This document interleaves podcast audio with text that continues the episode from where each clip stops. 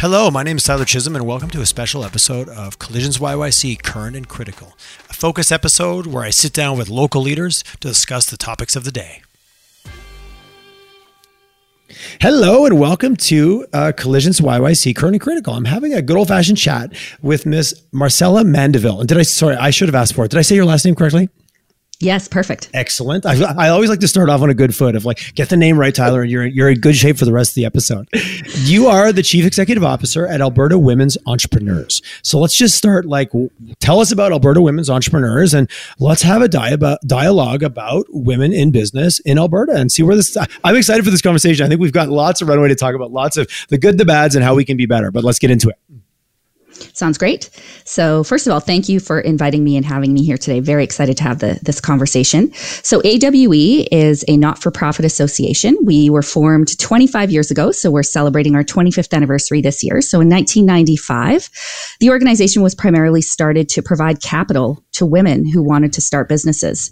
It's hard to believe that in 1995, this was an issue, but it really was. Right. So initially, AWE was started to provide that capital and to start to provide support services that made sense to meet the needs of women entrepreneurs. And since then, we have evolved and grown and changed with the women entrepreneurs in our province.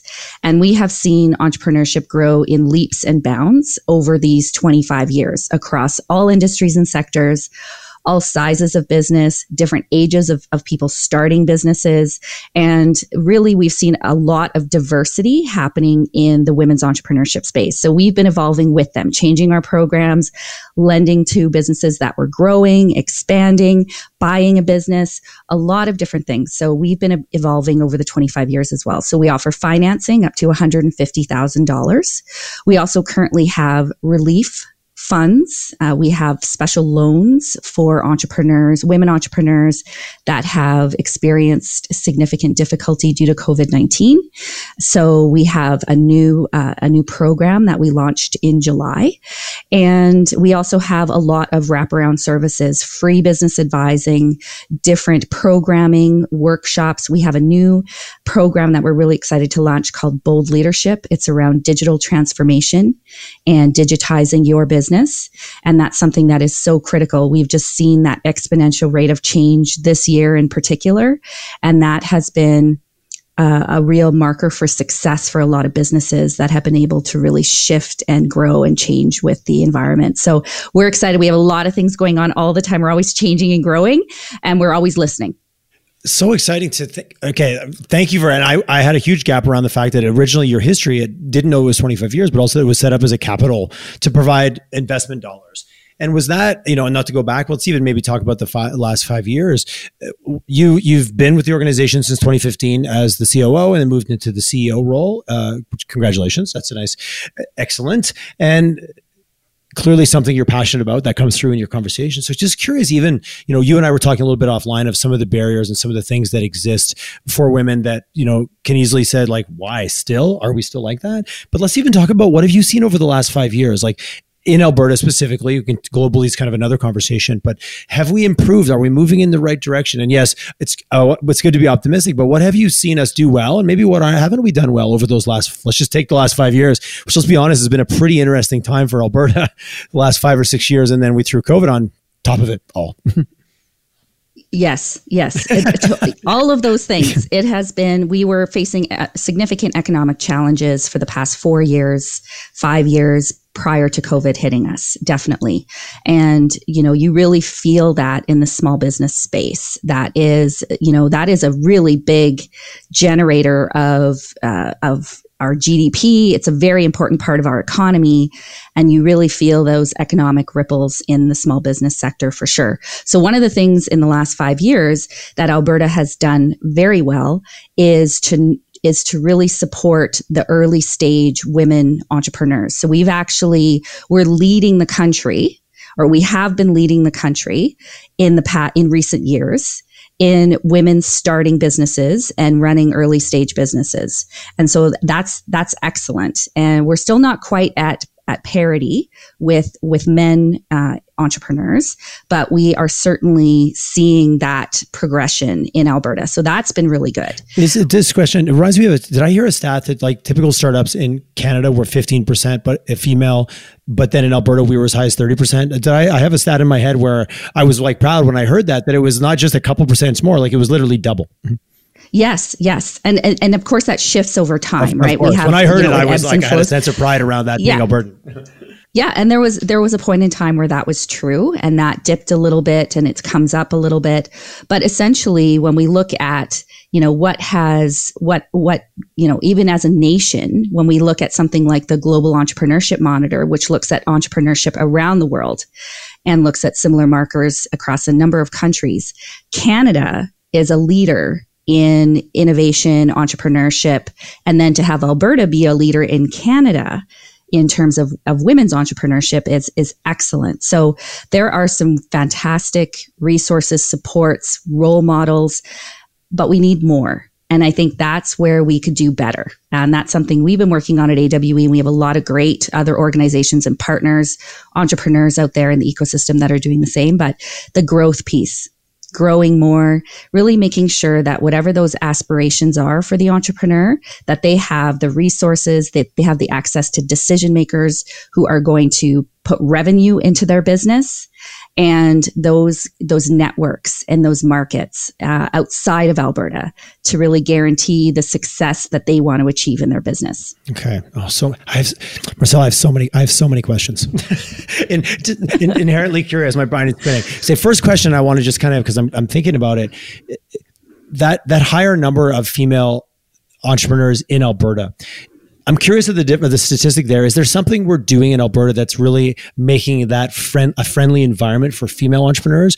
Or is there also an underpinning that, and I believe this, and I don't have a stat behind it, that we are just more entrepreneurial and we have a tendency towards that. I moved here from back east and I love this entrepreneur. Like if you can provide some degree of value, someone would give you an opportunity. There was an appetite here. So I was curious, is it also because we're just really well set up from a values and cultural perspective to be entrepreneurial? But are there things that we do here as well as what you're doing clearly to make it more of a friendly entrepreneurial environment, not only overall, but specifically for women? Sorry, am I articulating the difference? Like, are we just more entrepreneurial or are we actually better at supporting female entrepreneurs in other parts of the country? I believe it's a combination of both. Okay. Alberta is an entrepreneurial place and you see that in the power of the network of entrepreneurs that are out there and the supports that entrepreneurs give each other. So it's great. We have organizations like us, and a big part of our job is to convene those entrepreneurs so they can connect with each other and build up that momentum. And a big part of entrepreneurship and, having the confidence to take the risk to become a business owner is to be able to see that it is that. Can you see others doing it successfully? Do you have access to their advice and their learnings? And I think that's something that we in Alberta do very well as entrepreneurs, as a network of supports of organizations. That makes a difference. And then there's all these other supports that are provided as well through organizations, so specific programming or services or financing or investing, and really looking at what are the needs of the entrepreneurs. And at the same time, those entrepreneurs are getting the support they need from each other. And they're really being able to understand what they need and articulate it to organizations like us so we can do a better job of supporting them. So I think it's a bit of a web. Yeah, yes, there's no one magic answer. I appreciate that. That's right. Interesting. So you work exclusively with female entrepreneurs. Are female entrepreneurs really good at supporting each other? And the reason I'm asking is I have a lot of entrepreneurs come on, and male or female, and sometimes there's that advice of like, listen, don't be the entrepreneur who's scared to get advice or scared to get feedback. And I'm going to speak for all guys, which is going to get me in trouble here. But sometimes we can be a bit like, no, I know better and I don't really want your feedback. And there's sometimes maybe not a tendency to be as inclusive as you could be. I'm curious with female entrepreneurs, you talk about sense of community and what you do to bring them together and kind of get them in the room and maybe spark, but let the conversations go. Do you see that there's a huge willingness or openness to support each other? Like, is that a characteristic of the female entrepreneurship community. Not that it's not in men. I got to be really careful what I'm asking and saying here. But sometimes we can get in our own way as guys. Sometimes I can get in my own way. Let's speak it that way. Well, it's very good to be very self-aware. So I'm working on it, Marcella. It's constant. It's a constant adventure. Yes. To answer your question, that was what drew me in to stay with Alberta Women Entrepreneurs, was the community of women entrepreneurs. The work is very interesting, but it really was that community. And, you know, that had been something that I wished I had known, and I had asked for help, and I had connected with when I was trying to have a business that was growing and successful. And so that drew me in and has kept me in this space for the last 12 years. Mm. And what it also does is it draws in others. We have a lot of men.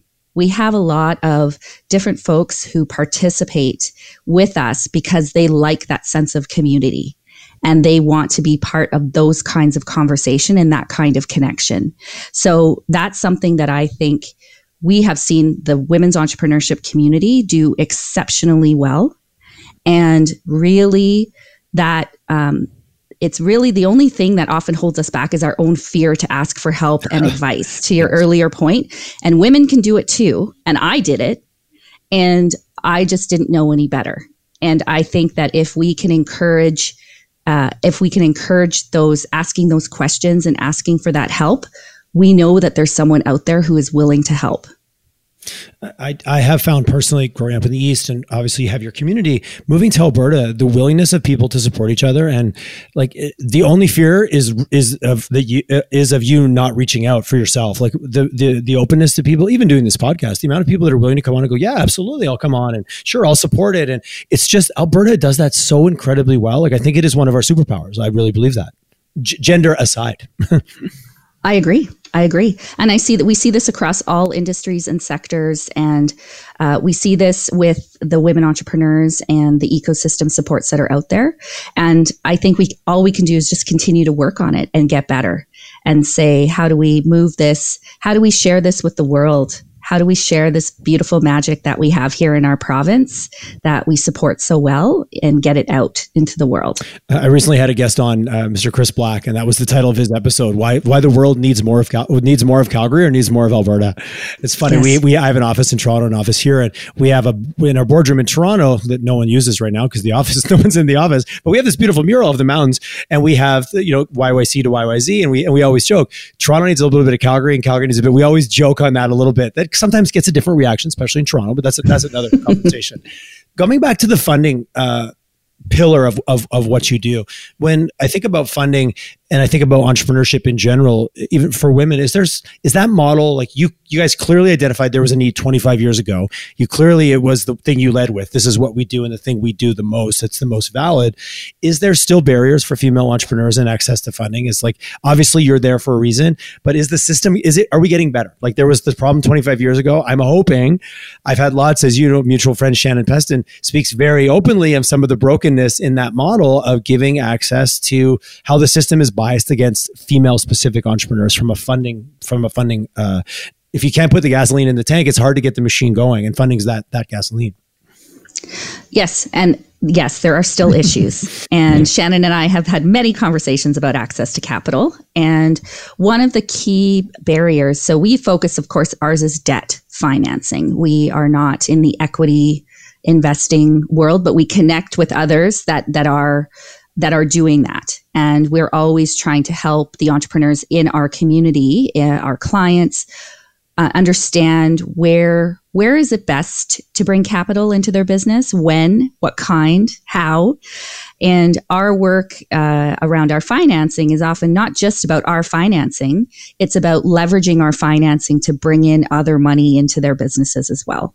So we have a longstanding credibility of investing well. As an organization, we've been doing it for 25 years. We have a good track record. We've lent $27.5 million to 586 businesses. You need to lead with that stat. That gets you, boom. Everybody straightens their spine when they hear that stat.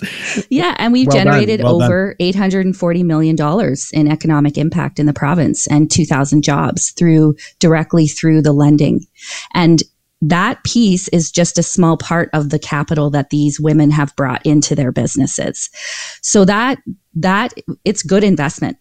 You know, it has nothing to do with gender. We're investing in good businesses. We're set up to support specifically the gender, but we look very closely at business viability. And I think one of the interesting pieces of how we approach it is because we're working with women or those who identify as women, that there's no bias. There's no introductory bias of gender at all in our decision-making, in our conversations, in our adjudication of the financing that we provide.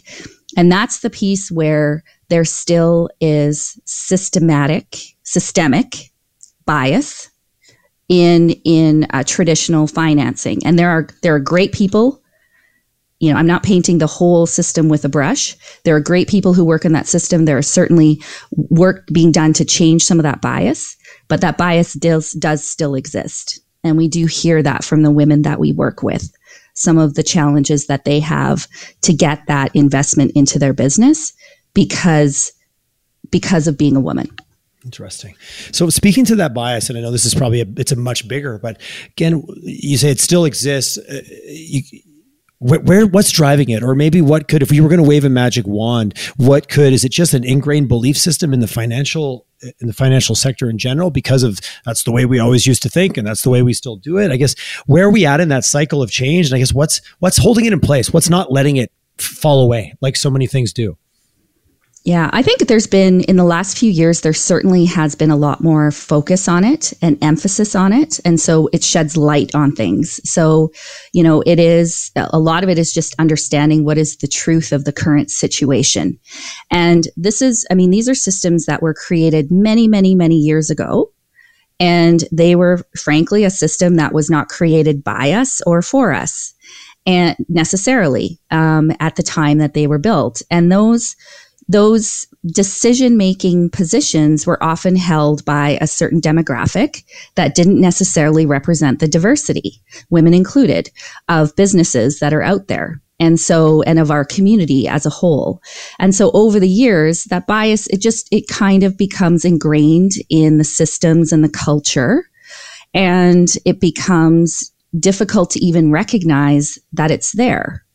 And we see this, that we're dealing with a lot of these issues in society right now when we're talking about diversity and true inclusion. And so part of it is looking at, in this case, when we're speaking about women, where are women in the decision-making process? Where are women in the leadership positions? Where are women in the design of the system and the implementation of changes to the system at the highest levels, at the highest leadership levels, all the way to the front-facing entry level, whatever you want to call it? Where are the women in making those decisions? And that impacts how bias may remain, or it might actually be changed and removed. I appreciate what you said. And sometimes you have to create a little bit of forgiveness, which I know is a big word to use around like, yeah, we got here, but we don't even realize anymore. I heard a joke the other day. One fish says to the other fish, "Geez, the water's cold." And he looks over and goes, "Water?" I thought it really captured it so well. You don't even realize, sorry, not to minimize that whole issue around a joke, but framing it in that way, we end up in these situations we don't even realize why it is we're believing what we're believing. And sometimes it masquerades as the illusion of that it was our idea. And you're like, no, it gets ingrained into a system. And to talk about systemic change, it takes a few cycles. Like it's either at a big event has to happen and blow something up, or it takes those cycles of people moving up to more senior positions and going, whoa, hey, why is it that we do it this way? And like, these are things we need changed overnight, but they were built over generations. And unfortunately, it's good. I believe we're on the right road towards that, but without a big event and a catastrophic, like something to blow it up, which maybe needs to happen in some cases, it takes time for those new beliefs to work their way through any organization. Exactly. How do we accelerate? I guess is the question. And part of it is, you know, what we love to do is share what we're doing. share how we approach it. What is, how do we make these decisions? How are we financing? And, you know, we've had very good success rate for our businesses, you know, compared to industry standards.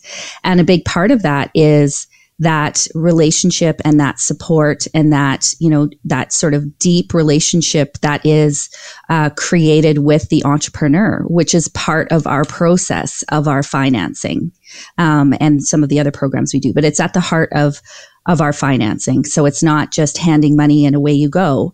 It's actually a relationship. So let's find the best ways to help you make your business a success. Let's see who else could come into this and invest in this and be a part of the success that you're creating.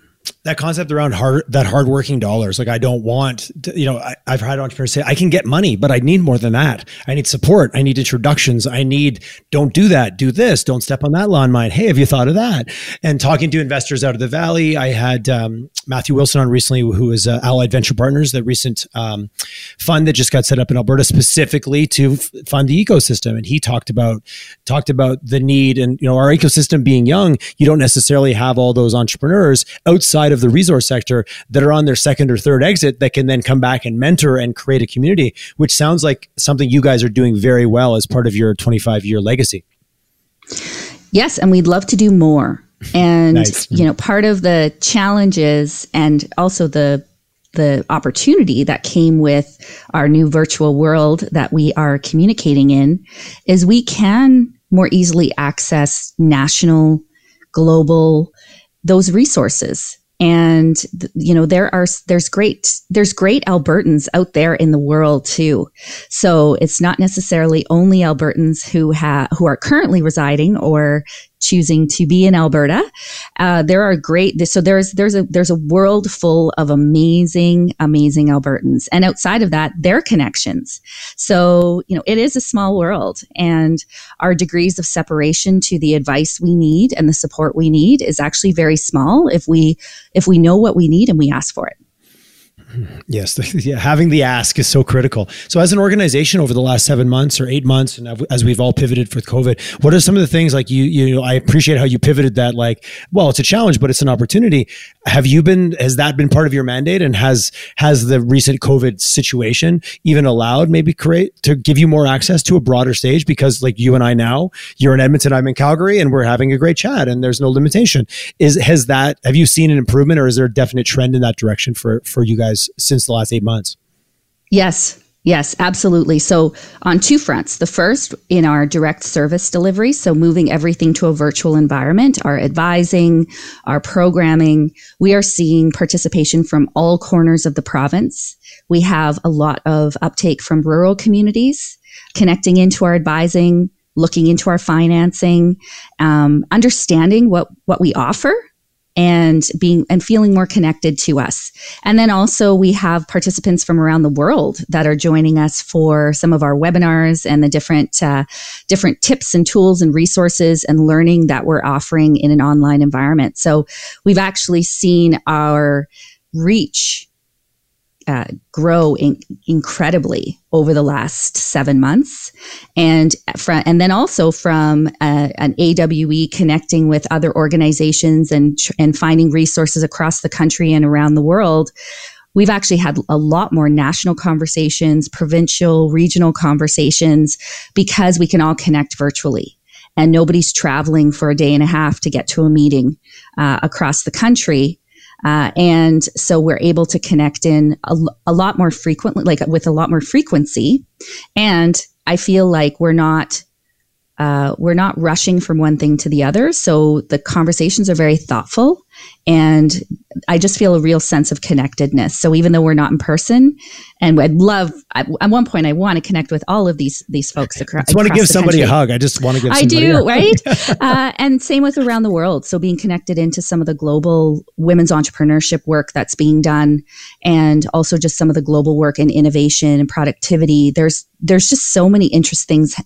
It's almost like you could just fill your day with all of those things. There's so much cool stuff going on out there. If you're if you're curious, so even much. In the least, you like half your day, like that's the other side of it. It's so easy to stay connected almost too much sometimes, because you're like, well, yeah, but I want to learn this and I want to go to that webinar and it's in Europe, so I can get on it at 6 a.m. before my day starts. Next thing you're like, I've been sitting in front of this thing for too long.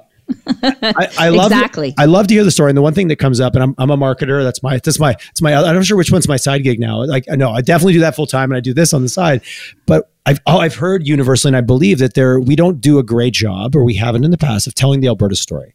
So to think about the fact that, you know, Canada on a global stage from a female, like a leadership in business and entrepreneur, and then to hear now that you're getting that exposure, to me, that's a great thing to be known for internationally, of like, oh yeah, we looked at this market because they have X amount, 30% of their startups led by women, where we're maybe a jurisdiction where we're just getting going with that. Like, to me, that is a great kind of piece of value prop to send out there to the world from just a pure marketing message perspective. So I'm really, as a KPI, I'm excited to hear that, because that story, the Canadian story, as well as specifically the Alberta story, we're too humble sometimes. We need to tell that story better. Yeah. And I've learned to stop doing that. So I'm happy to shout from the rooftops how proud I am of this incredible community, and to say, we have great talent. We have great businesses. Check us out.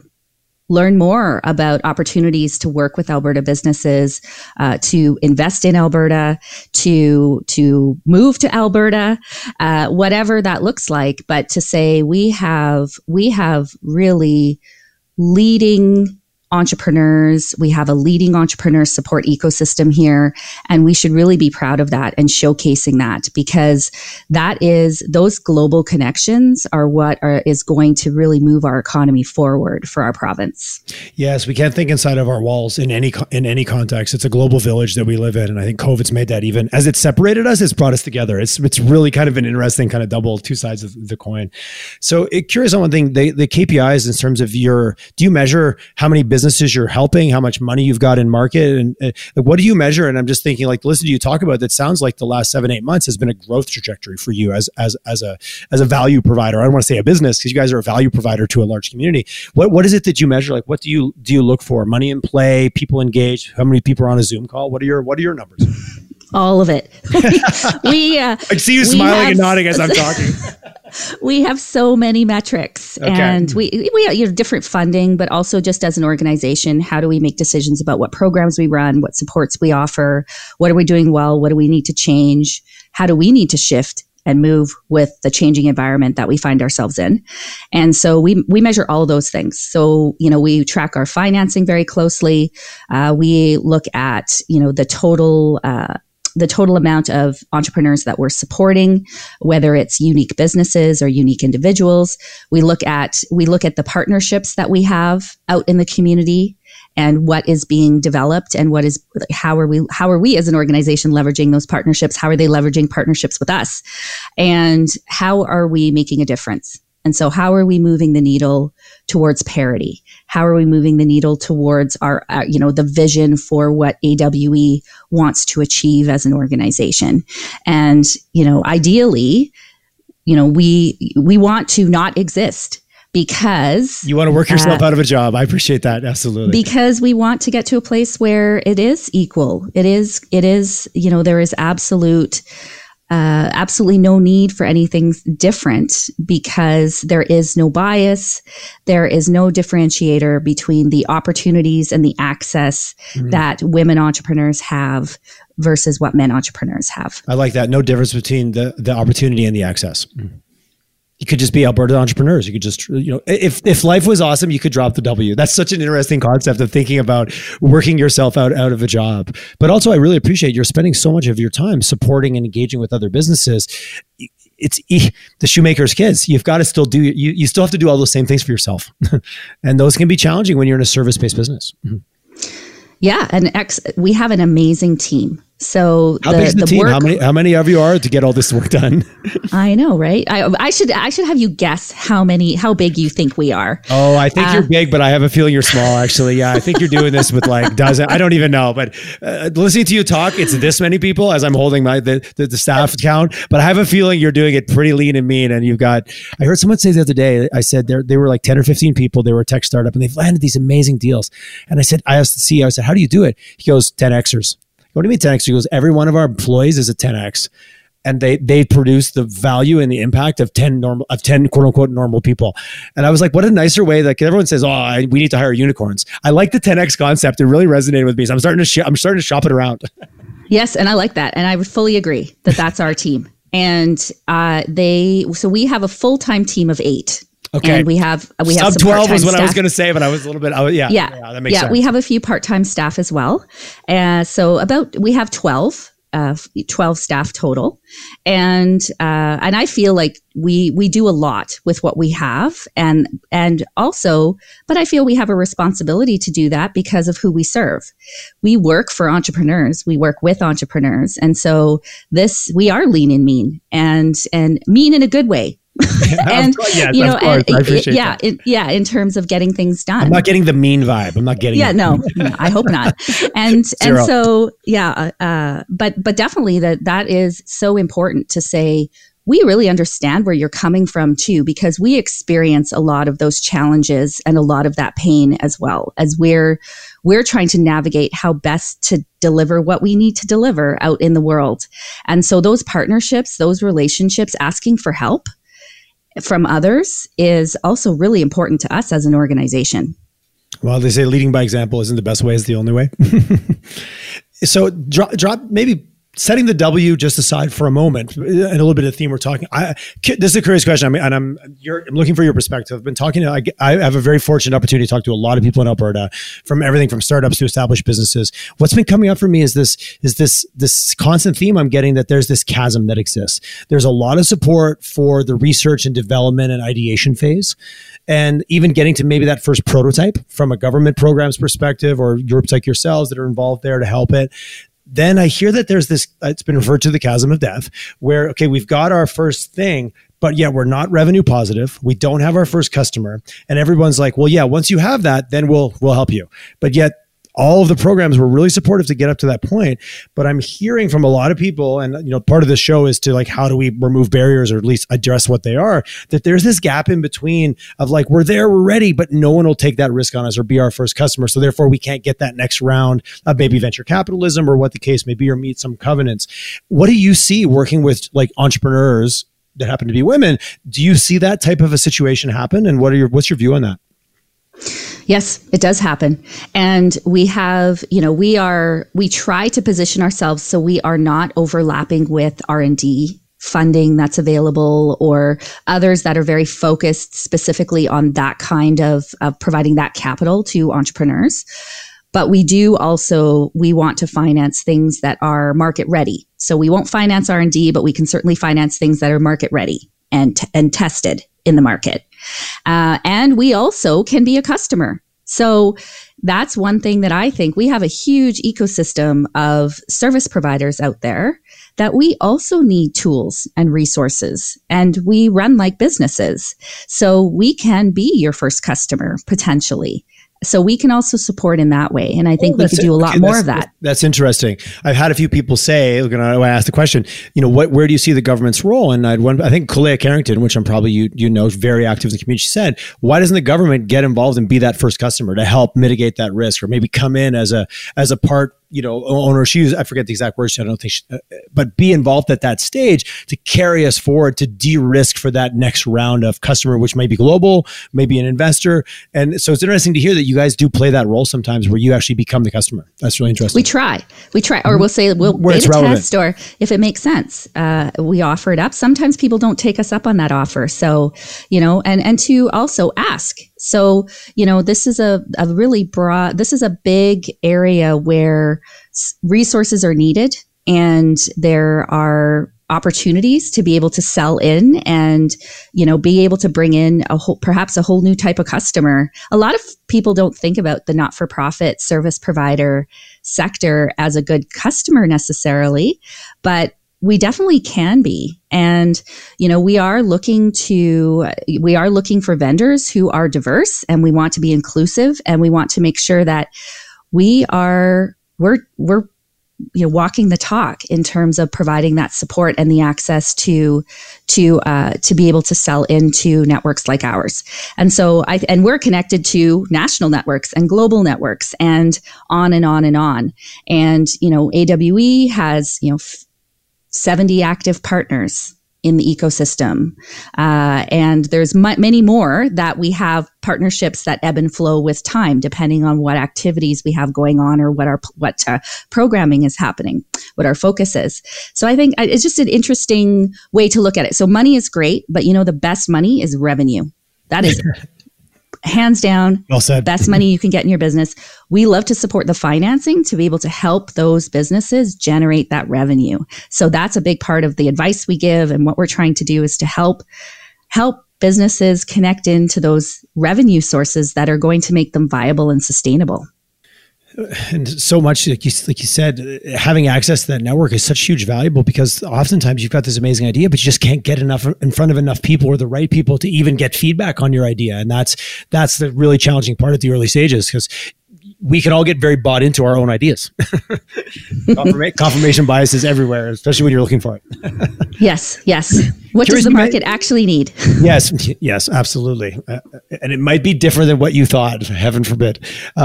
Curious on you, you mentioned a perspective of helping Alberta companies get access to global markets and talking to other. So when you go out to the world and tap into your network, is there an understanding of what Alberta's about? I know we talked about it in terms of the old joke, what is in Alberta? It maybe not that severe. I talked to a few people that said, well, it's not really like that anymore, but better telling our stories. But when you're looking at potential customers for businesses that are based in Alberta, do you have to bridge that gap, or do you get right to the offering? Or is there a little bit like, well, I don't really know you, I'm not really sure of who you are? Like, what do you run into when it gets to the brass tacks of getting a product in front of somebody where they're not even sure where we're from? Very good question, because that happens more than we would like to think, which is why we need to shout from the rooftops more often. Back to your original, Back to my original point. But yes, so one area that we've been really involved in for the past 10 years has been around supplier diversity.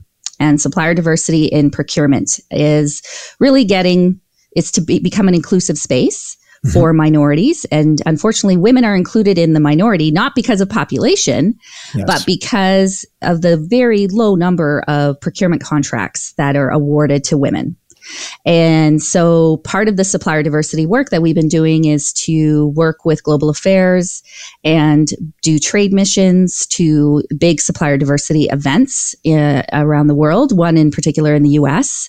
And then there was a European as well. And that network has also grown over the last 10 years. So that global movement of supplier diversity, specifically connecting corporations and women-owned businesses as suppliers to each other, has grown quite a bit as a movement in the last 10 years. And so that piece of it, just that of bringing women from Alberta on a trade mission to, somewhere in the United States, that event moves around, to connect them in with major corporate buyers and to other women-owned businesses. So, there in the US, it's a very well-established network community process support system.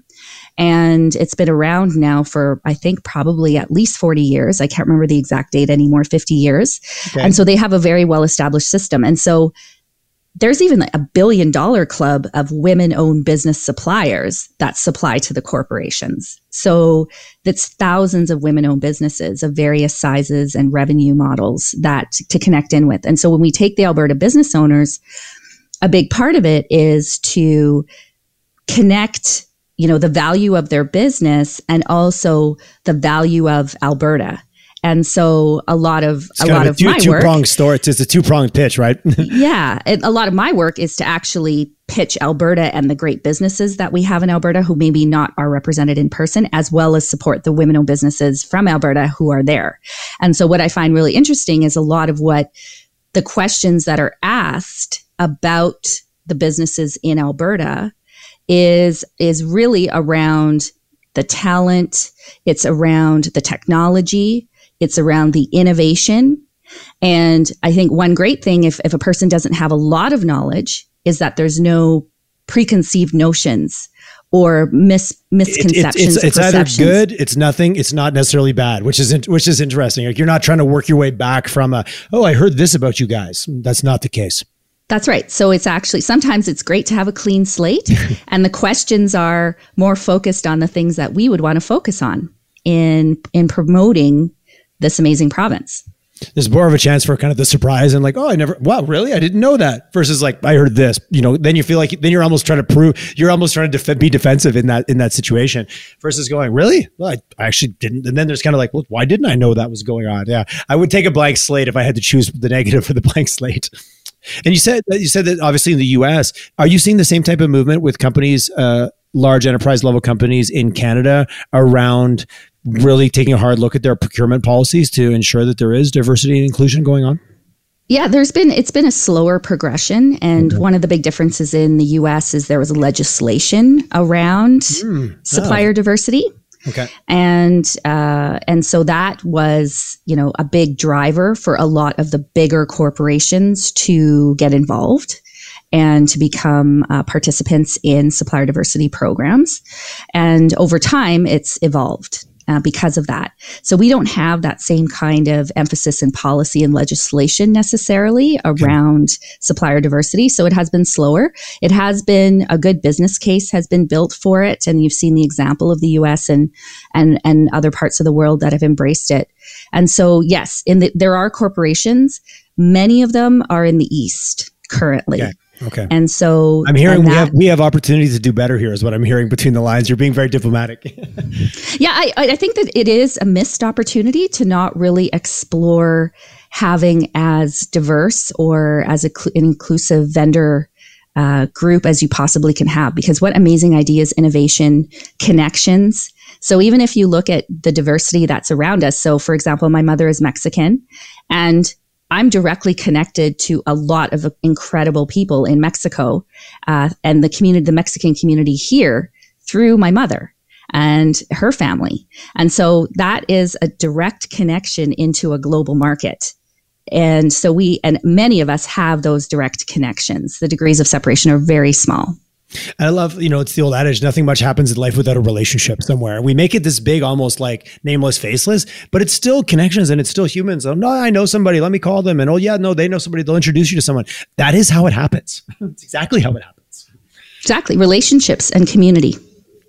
Oh, so powerful. I appreciate that. Hey, curious question. And we didn't touch on it. Do you get involved with anything through organization, through lobbying to the government of like, hey, we need these kind of policies in place? Like, is that a role that you guys play, or is there another group that you work probably alongside that leads that side of things?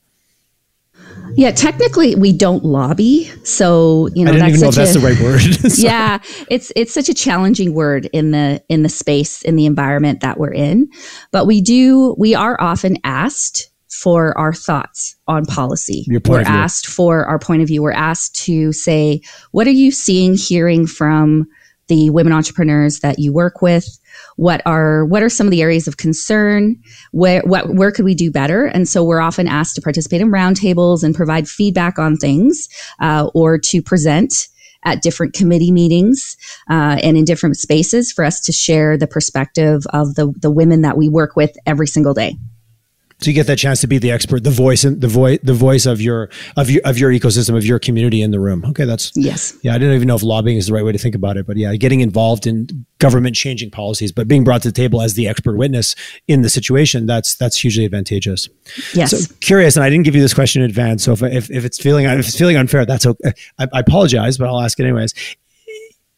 Top three things, top five, you could wave your magic wand and 6 months from now, things will be better because of these changes. Is there things on the top of your mind that you would go, boom, boom, boom? Like I would change that, and I would change that immediately.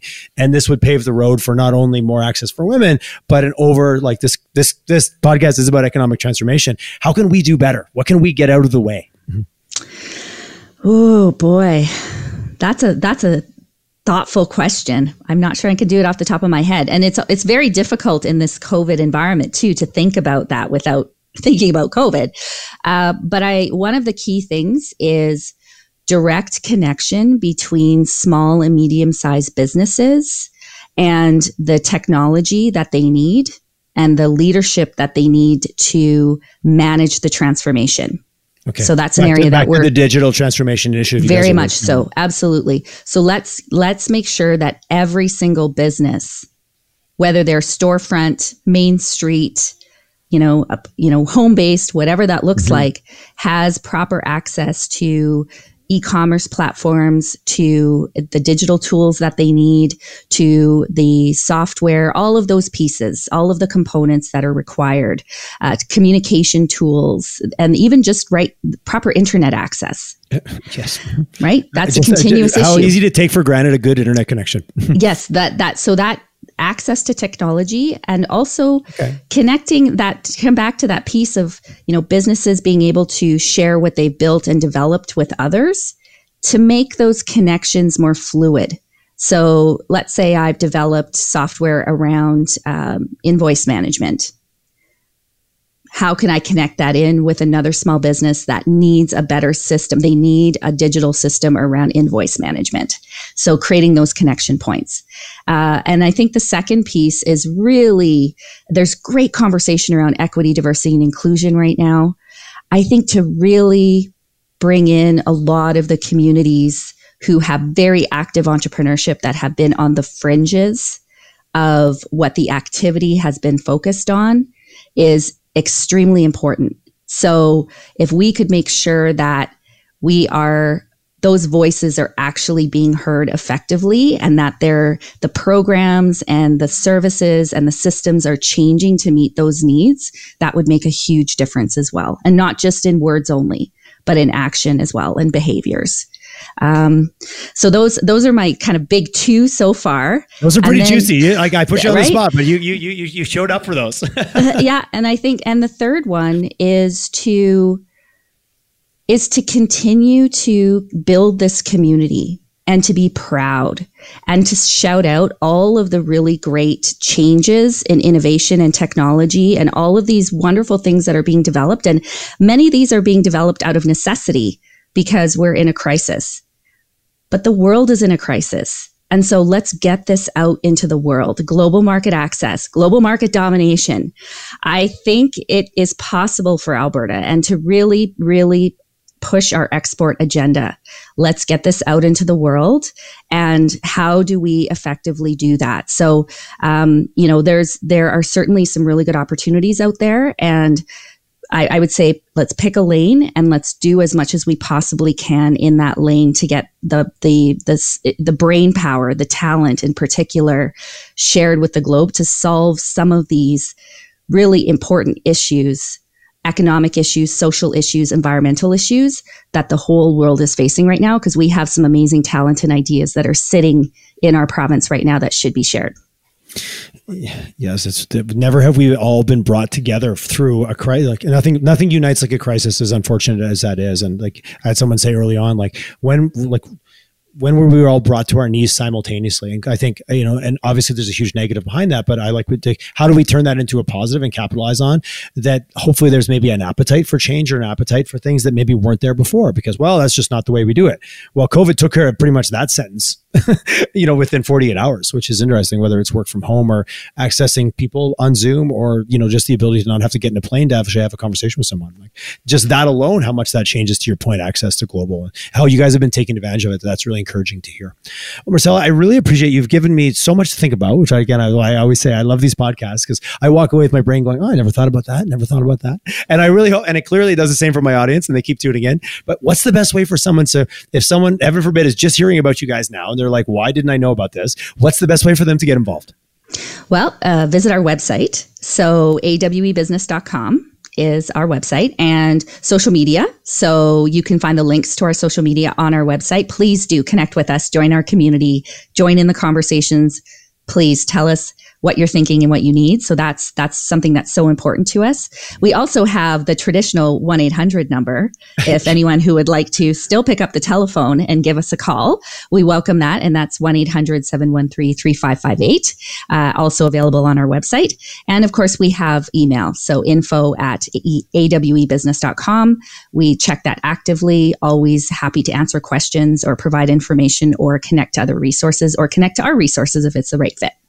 That's awesome. Thank you for that. And for yourself, I know you're on LinkedIn. That's how I connected with you. So I do love the world. There's no way to not get a hold of anybody anymore. It's like, if you want to, it's there and the door's open. And back to your earlier point, I do find people are incredibly receptive, and they were before in Alberta, but I think COVID is even more so. Like my advice to anyone listening, don't be, reach out. Just call somebody. They will give you time. They will give you time. They'll give you advice. It's amazing the helpful, that kind of coming together, like let's build the barn together mindset that we have here in Alberta. But you have to be part of it. You have to step out onto the field to make that happen. But Marcella, I really enjoyed our conversation today. It was a pleasure meeting with you and really excited and proud of what you're doing in our amazing province. So thank you. Well, thank you.